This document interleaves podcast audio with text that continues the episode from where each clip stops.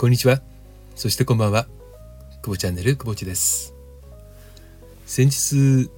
2年ぶりぐらいで友人とね、えー、会いまして、えコロナもまあ一段落したっていうのも変ですけども少しまあ就職傾向にああるよねということで、えー、夜ねちょっとお酒を飲みながら食事をする機会に恵まれました。まあ1対1ですからね。うん。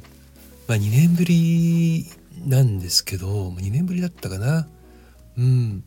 あのー、私のね地元の方まで来てもらって来ていただいてね本当に感謝してます、まあ、久しぶりに会ったんだけどもまあその2年間っていう月日はあんまり感じない感じなかったですね。うん。まあひとしきり話をした後にねちょっとそのその地元ではね美味しいラーメン屋さんにちょっと行ってで食べてえー解散っていう風になったんですけれども、うん。まあ、久しぶりのねその再会を果たした時にねうん。あのまあ、男も女も関係なくだと思うんですけれどもあんまりその月日って関係ないなって思うんですよね。その会えなかった時期とかね連絡を取ってなかった時期っていうのは結局その人の人とどれだけの密度でどれだけの思い出をね共有しているのかだと思うのでまああのどんだけ長く付き合っていたとしてもねまあ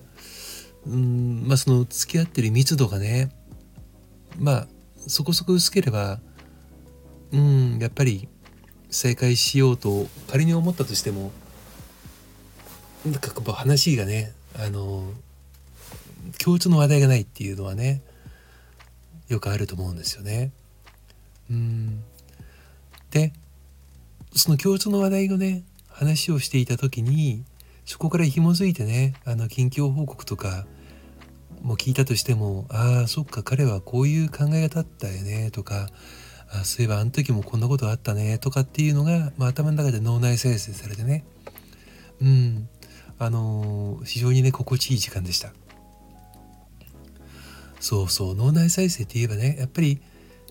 行き詰まりを感じている時とかってあのちょっといきなりですけれどもまあ今までとね全く違うことを始めた方がいいよってあの別の方に言われたことがあってね、まあ、別の方あの違ったことって何かっつったらまあ、えー、行動範囲ね。行動範囲。それから交友関係。うん。この2つはね大きく変えた方がいい。でえ可能であれば居住関係も変えた方がいいと。ただなかなか居住関係はね変えることが難しいのでまあ行動範囲とねそれから交友関係は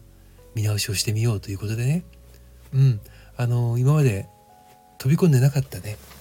えー、輪の中に入ってみたり、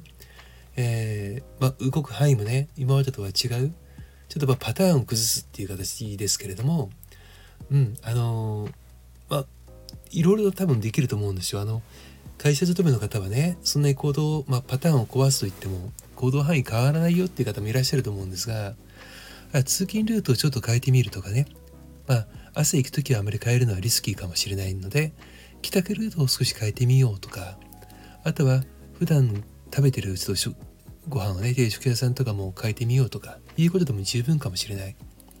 うん、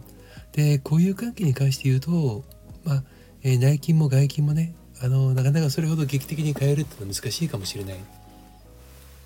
けれども、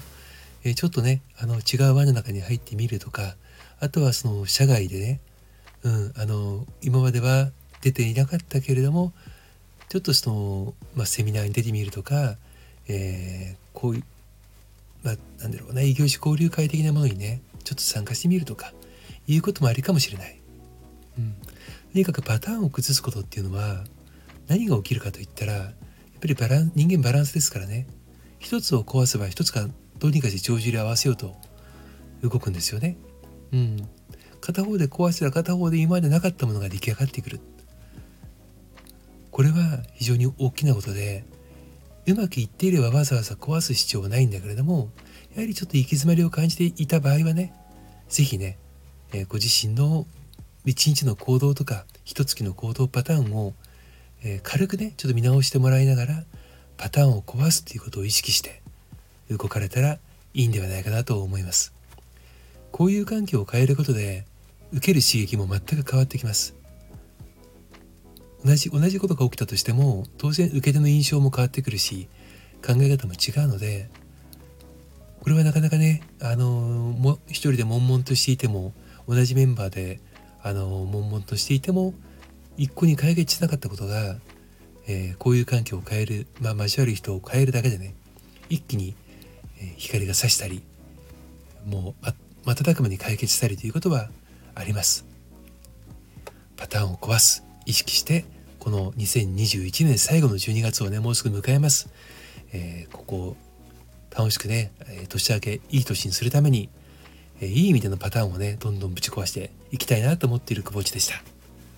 それではまた。